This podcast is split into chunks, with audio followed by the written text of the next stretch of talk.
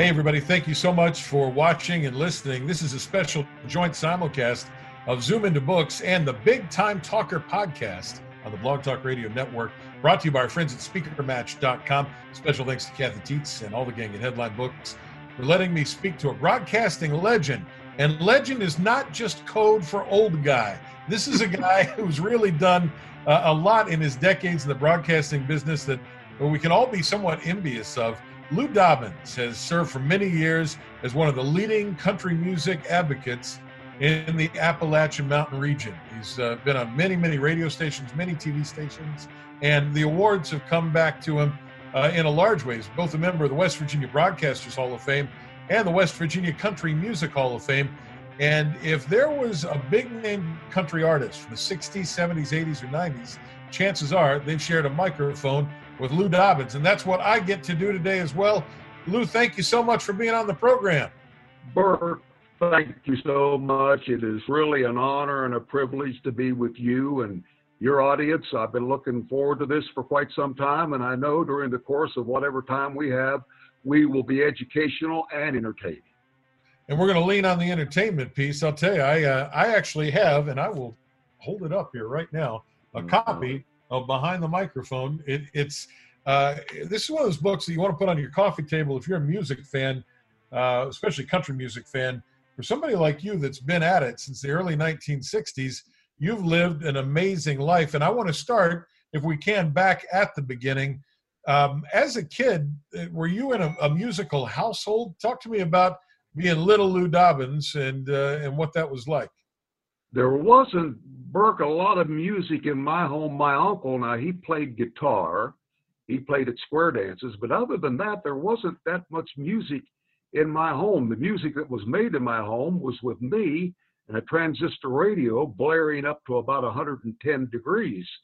But what I would do late at night, under the covers of my bed, I had an Arvin transistor radio in my left hand, flashlight in my right hand, and I would be up for all hours of the morning, and I seen New York City, I could see Chicago, I could see Nashville, I could see all these locations, and I said to myself, I've got to do that. I've got to be the guy behind the mic.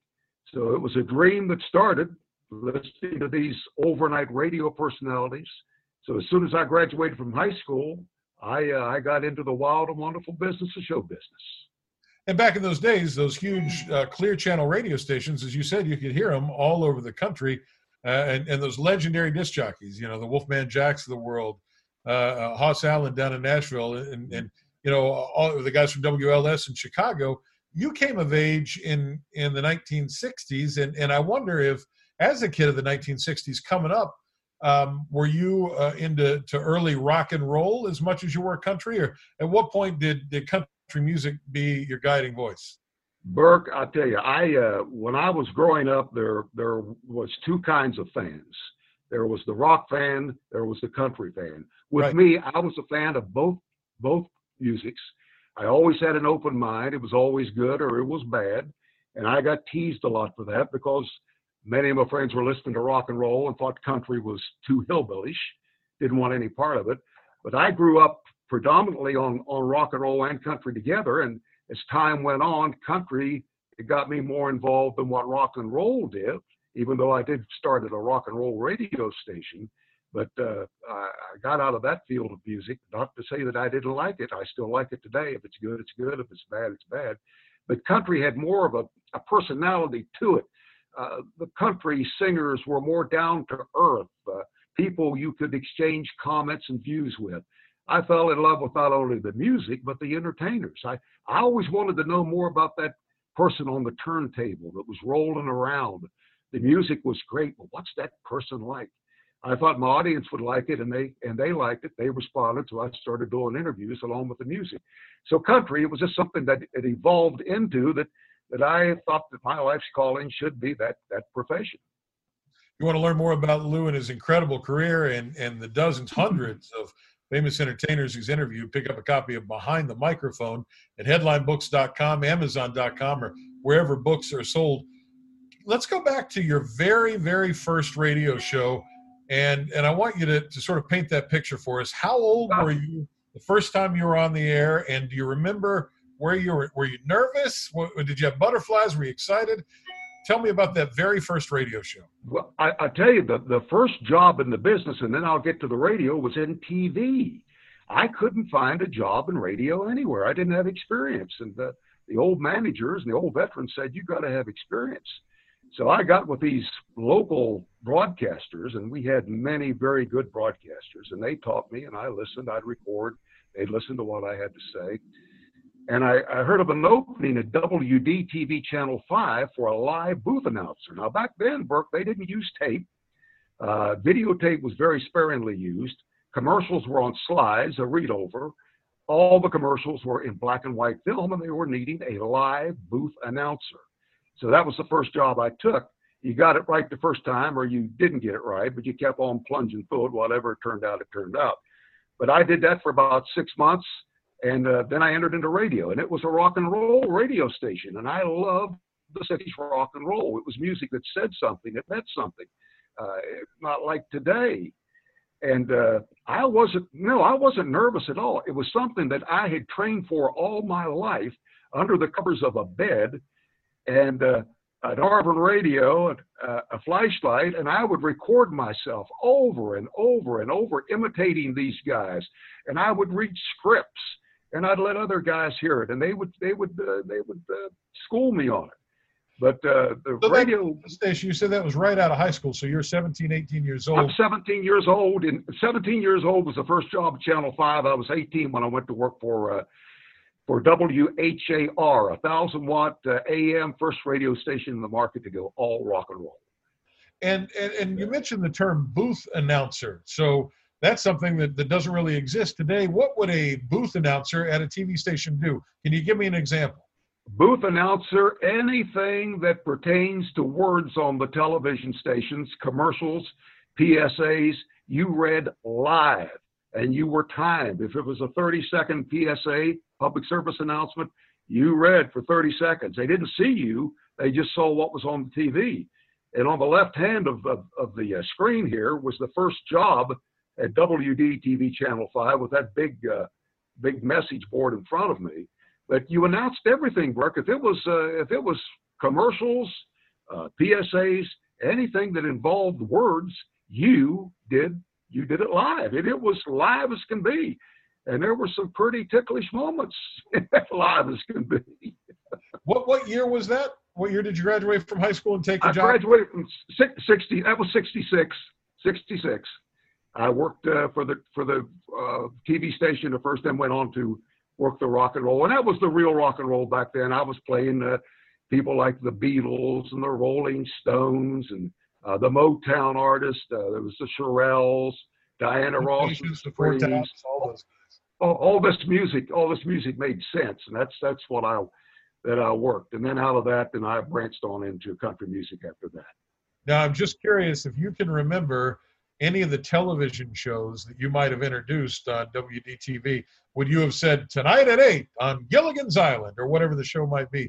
That's exactly what I do tonight at 7 o'clock on WDTV Channel 5. It's Gilligan's Island, 8 o'clock, blah, blah, blah. Don't miss it. And all the time that I'm doing this, Burke, I'm looking at the clock. I got 15, 20, or 30 seconds to get that in. I got a director, and we're on headsets, and he's timing it down.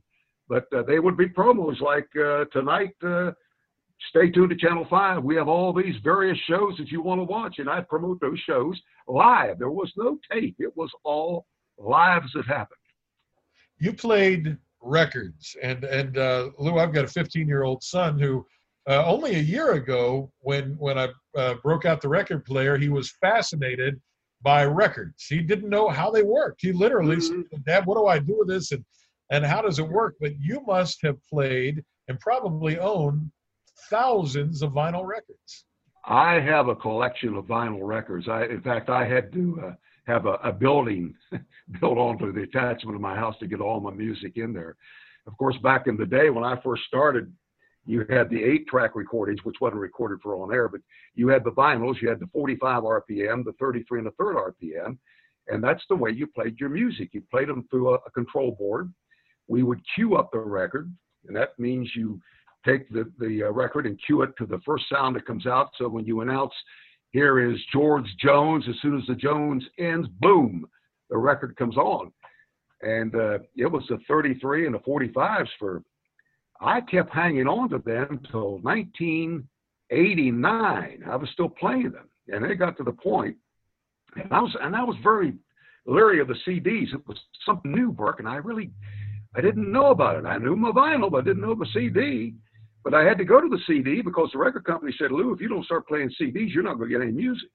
So I had to go to the CDs, and now after all these years, and even looking back now, it was the CD, just a great, great way to create music. You know, much easier to control, much easier to handle, and the quality is superb. So Lew Dobbins is our guest, and we're talking about his incredible career in broadcasting, spanning almost 5 decades now.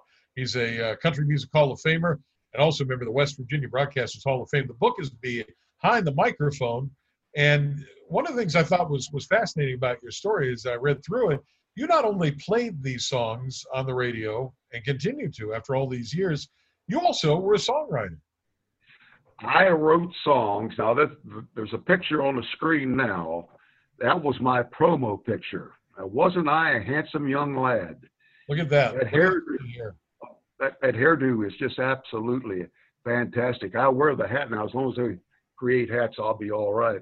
Huh. But I was writing songs. I was a factory. I was under a writer's contract in Nashville. Nothing ever happened out of it.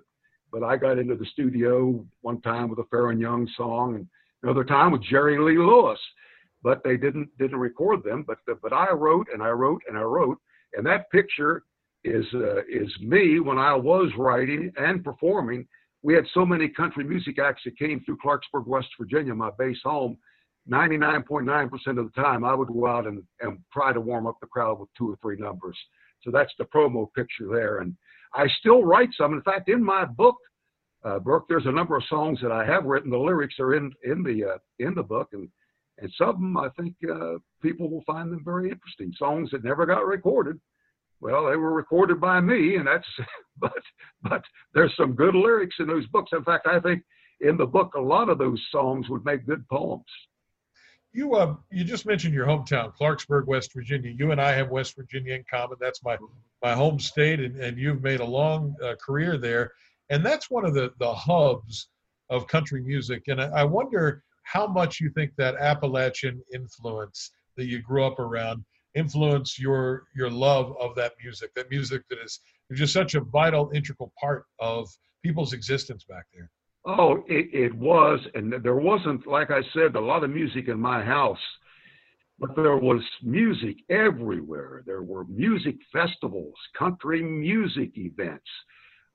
Locally, I was really raised in western West Virginia, on McCann's Run, which Clarksburg is my base home now, but as a small youngster, it was up on McCann's Run. And there were 2 radio stations that had block programming. One minute you might hear middle-of-the-road music, which would be a Nat King Cole or an Andy Williams. Next minute you might hear a rock and roll. The next minute you hear a country. But they had sections of programming for country, and it was real country music. And those 2 radio stations I listened to, I knew exactly when they came on, and I would cling, because they came on at different times, I would cling to those songs and all the songs around me. And it was country music. It was music that said something. Music that meant something. So yeah, the influence was all around me, and you know, it was just something that just took a hold of me, and to this day hasn't let go, and I'm glad it hasn't. I wonder if we could ask you about some of these many entertainers that you have interviewed down through the years, and the list is so long, we'll never get through all of them, but I want to ask you about some specific folks that I know you've spoken with because they're real legends in country music. And I'd like to start with Glen Campbell, a guy who was, a very underrated guitarist. He was actually a touring guitarist for the Beach Boys, incredible singer, songwriter. What do you remember about your conversation with Glen Campbell? Well, Glen Campbell, I've been trying to get an interview with Glen Campbell for several months. This is when I worked at a full-time country music radio station, WPDX, the first station to go all country in this market. And I kept trying, and you know, I sort of was getting the runaround. You can do it here, but he can't do it then. But one day I got a hold of his manager and I said, I'd like to do this interview with Glenn. And he got with Glenn, and Glenn consented to do the interview. And at the time, Glenn was performing in Las Vegas. So I called Las Vegas, which was 9 o'clock our time, and we did a phone interview from Las Vegas. He just got through playing tennis with a longtime comedian talk show host, Joey Bishop. So he come up and on the phone and we talked, and I remember specifically talking about True Grit and how he and John Wayne had developed such a great friendship and how he taught him how to act. He never gave him a rough time. If he messed up, John would put his arm around him and say, hey, that's all right, son. It's all part of the process. We'll just do it again. And also, Glenn had a very popular TV program, the Glen Campbell Good Time Hour. That's right. I asked him about that. I said, did you enjoy doing that show? Because, you know, I've heard artists tell me that it really gets to be a grind. And he said he enjoyed the first 2 years. But the last year, which was the final year of the show, they canceled him. He did not enjoy it because they fired all the writing staff, brought in new writers, and they were writing a show, not around Glen Campbell, but they were writing a show. The writers before wrote the show around Glen, and now they were not writing directly to Glen and putting him in as the star of the show. So he didn't care for that at all. And at the time, he was putting together a new stage show, which involved bagpipes, and he did a Good Time Glen Campbell imitation for me. Hi, this is Glen Campbell. And he was just a great guy, saddened so much to see what happened to him. He was brilliant. There in the category of guitar players, there's many great ones, Burke, but Glen Campbell would be right there on the top rung of the ladder. He was an incredible guitarist. He started out, as you know, as a session guitar player with a group they called The Crew. And they did all the recordings out on the West Coast of all the stars, including the Beach Boys.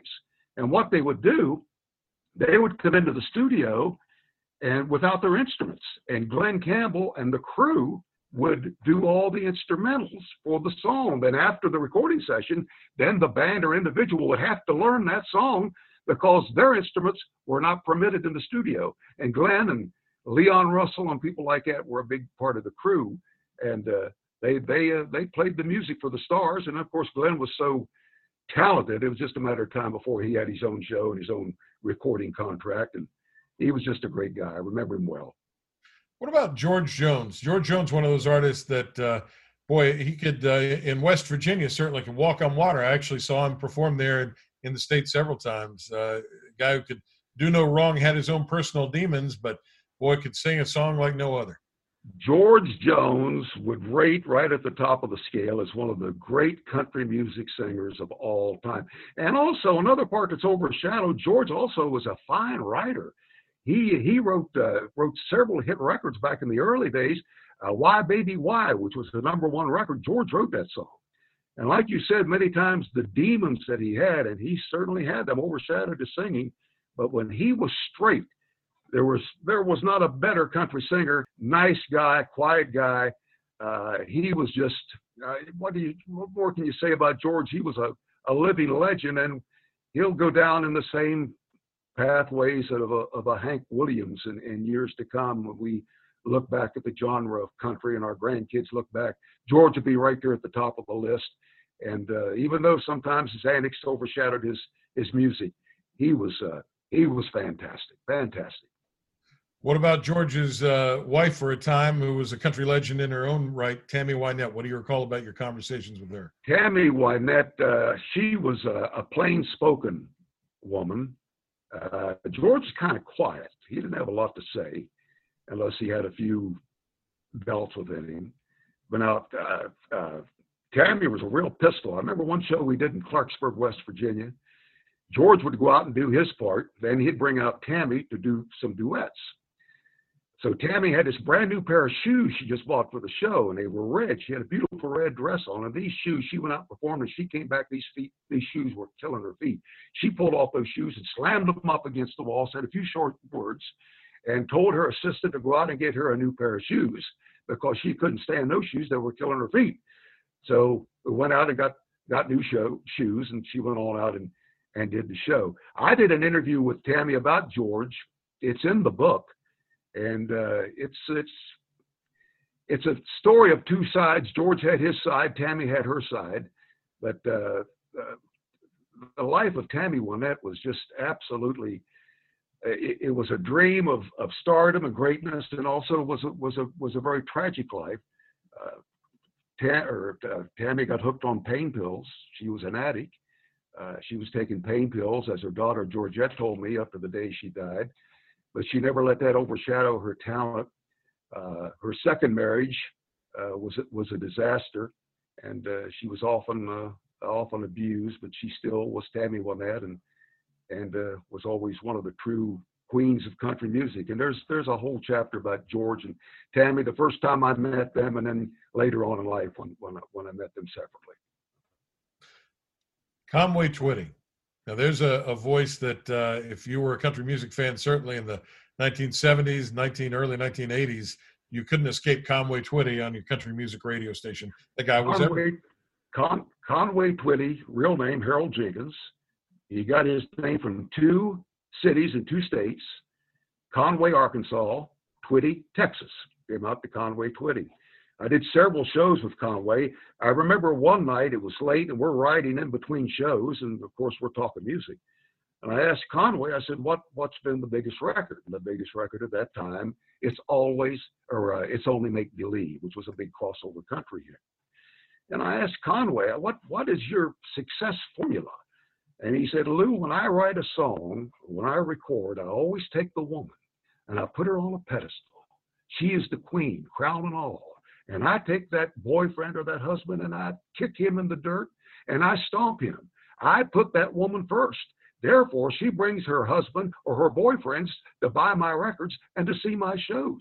My success formula, you put the woman on top and everything will be fine." Conway Twitty never missed a show, Burke, in his life.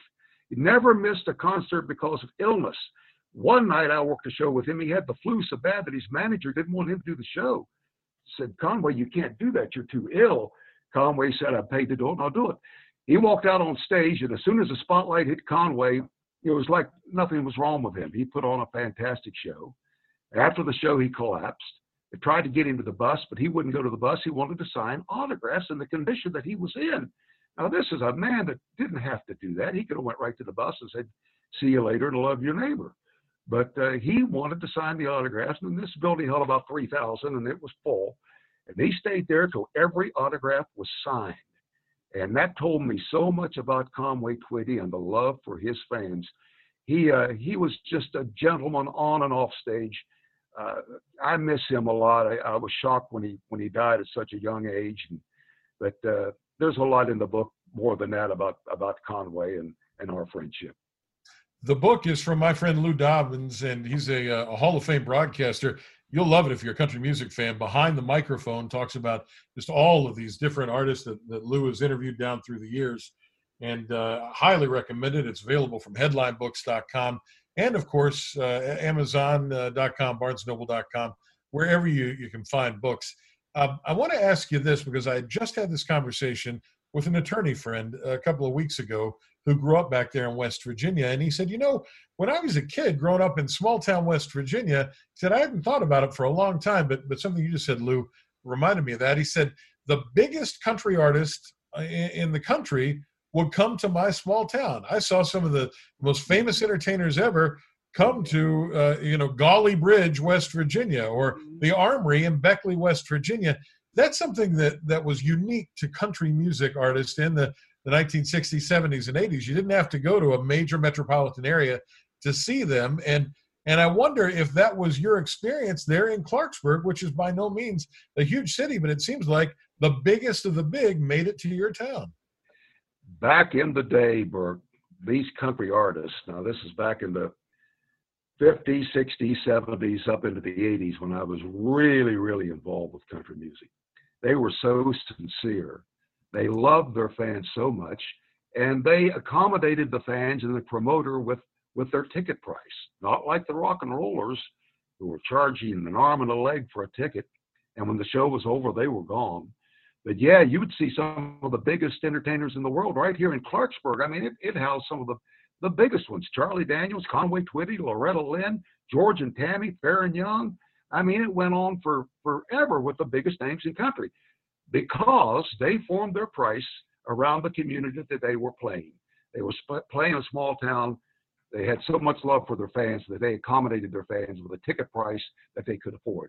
And that's the way it was. And I experienced that for many years, especially in the 60s and 70s. Faron Young, you had mentioned to me right before we went on the air, actually ran afoul of the law right there in Clarksburg, West Virginia. Tell us that story.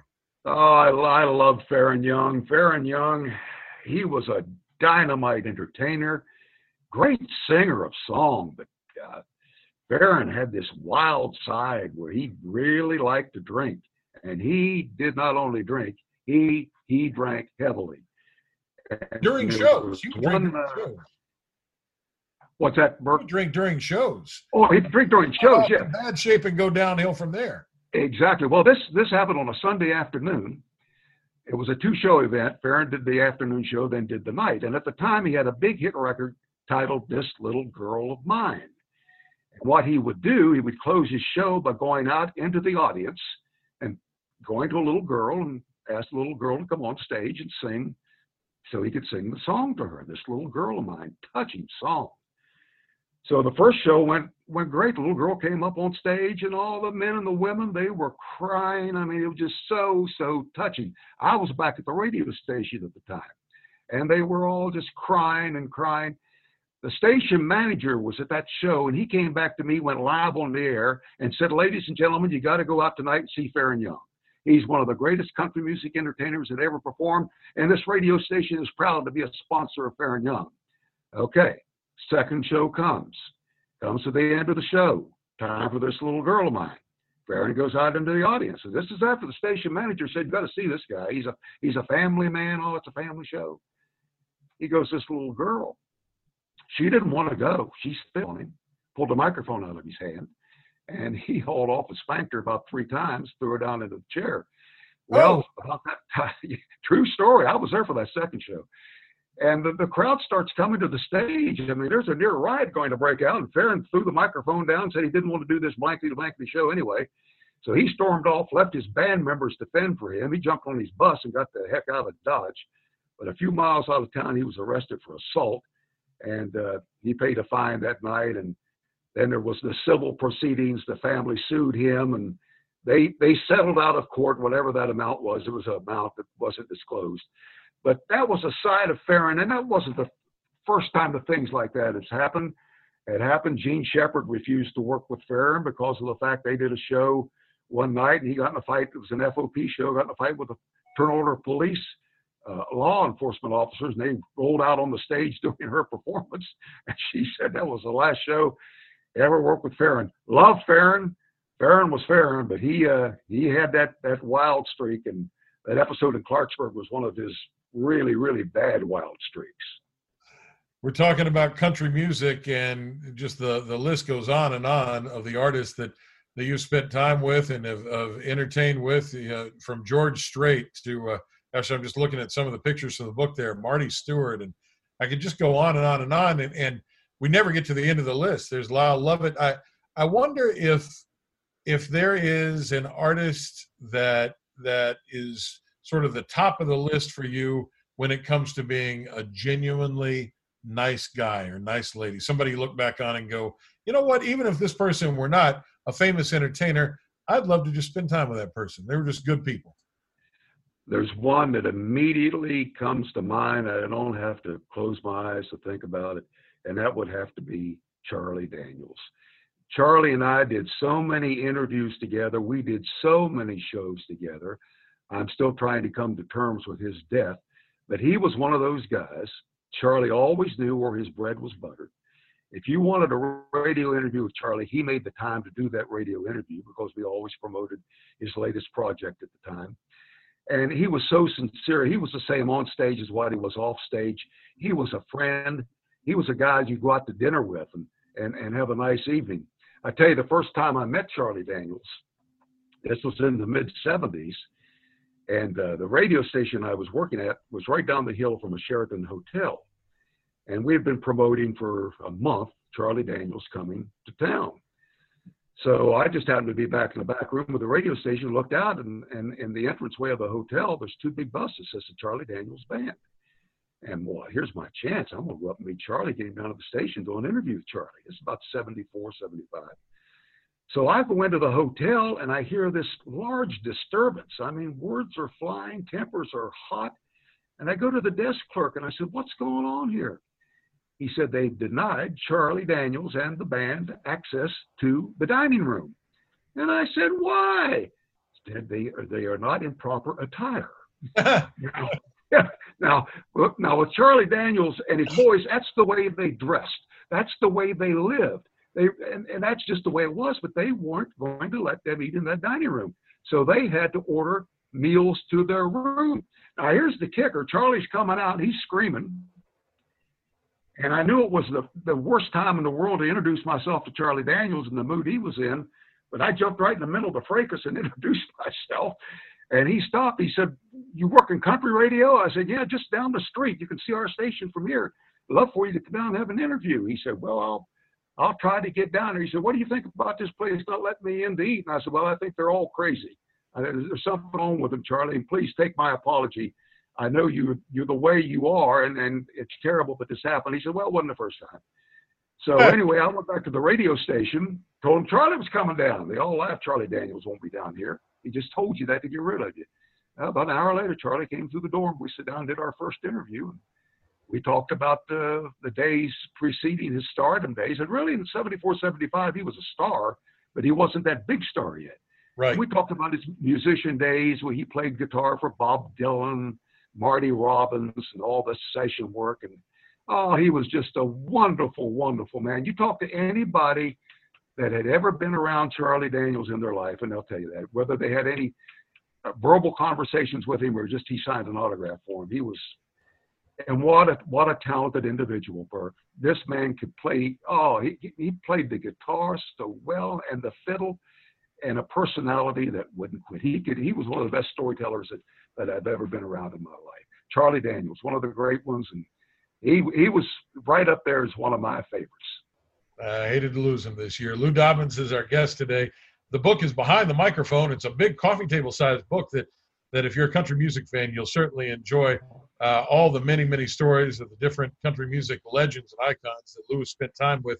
You know, Lew, I wanted to ask you, you of course, primarily to me known as this legendary radio guy for all these interviews that you've done, but you had something of a dual career for many years. You did television and radio, and I wonder if one of those two mediums was more fun, more interesting than the other, or did you enjoy them both?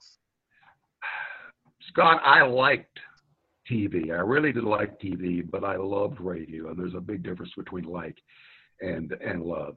In TV, you are so restricted on the time element. I was a news director. Started out as a producer, then newsman, then news director. And I would start working on a news broadcast with my crew at 7 o'clock in the morning. And we worked right up to 6 o'clock, the evening news. And all day of working, all the filming, all the interviews. When it was all said and done, we had approximately every evening 18 minutes of on-air time. Now, that included not only news, that included sports, and that included weather. Right. So you work all day for that, and then you turn around, you do it again at 11 o'clock. I liked it, but I couldn't be myself. I had to be as you see there, a suit and tie guy. And that wasn't me, but I played the part. But then I got into radio, and I said, man, this is I can do a 3- and 4-hour radio show, be myself, talk to my fans, play the music that I love, country music, and I felt I could be be more creative than on TV. And radio can be a lot more difficult than creativity in TV, because in radio, you got to paint the picture. You've got to have the person looking at whatever you're talking about. TV, it's mostly visual, and you don't need all that extra emphasis because you're seeing what you're seeing. But radio, I just loved it. Stayed with it all these years, and I still love it today. But Burke, it's difficult for me to listen to the music of today. It's just so difficult. I'm old school. That's just the way I am, and it's just There's no personality there. It's just, and the music I'm not really into. Some of it I like, most of it I don't. But it's not like the old time on air Lew Dobbins on the radio. You call me up, you need to hear something, I'll play it for you. Your wish is my command. You know, things like that. You don't hear it anymore. And that's disappointing to me. It really, really, really is. In fact, I couldn't work today's radio. Oh no, I'd be fired the first day. I'd throw the rule book out the window and I'd be myself. He's a rebel. Lew Dobbins is a rebel with a book and a microphone. Yeah. And the book is Behind the Microphone, by the way, from our friends at Headline Books. It's available now at headlinebooks.com. You can also, of course, go to Amazon and BarnesandNoble.com and pick it up. And Lew's our guest today on Zoom into Books and our podcast, the Big Time Talker podcast. I see a picture in the book of you and Ray Stevens. Now, we talked a lot about Charlie Daniels just a minute ago, was one of the nicest guys in the world. There have been stories for years, and I'm not going to ask you to give up any personal confidences, but there have been stories for years about Ray Stevens, who was this very famous country comedian who, like most comedians, have the reputation of not being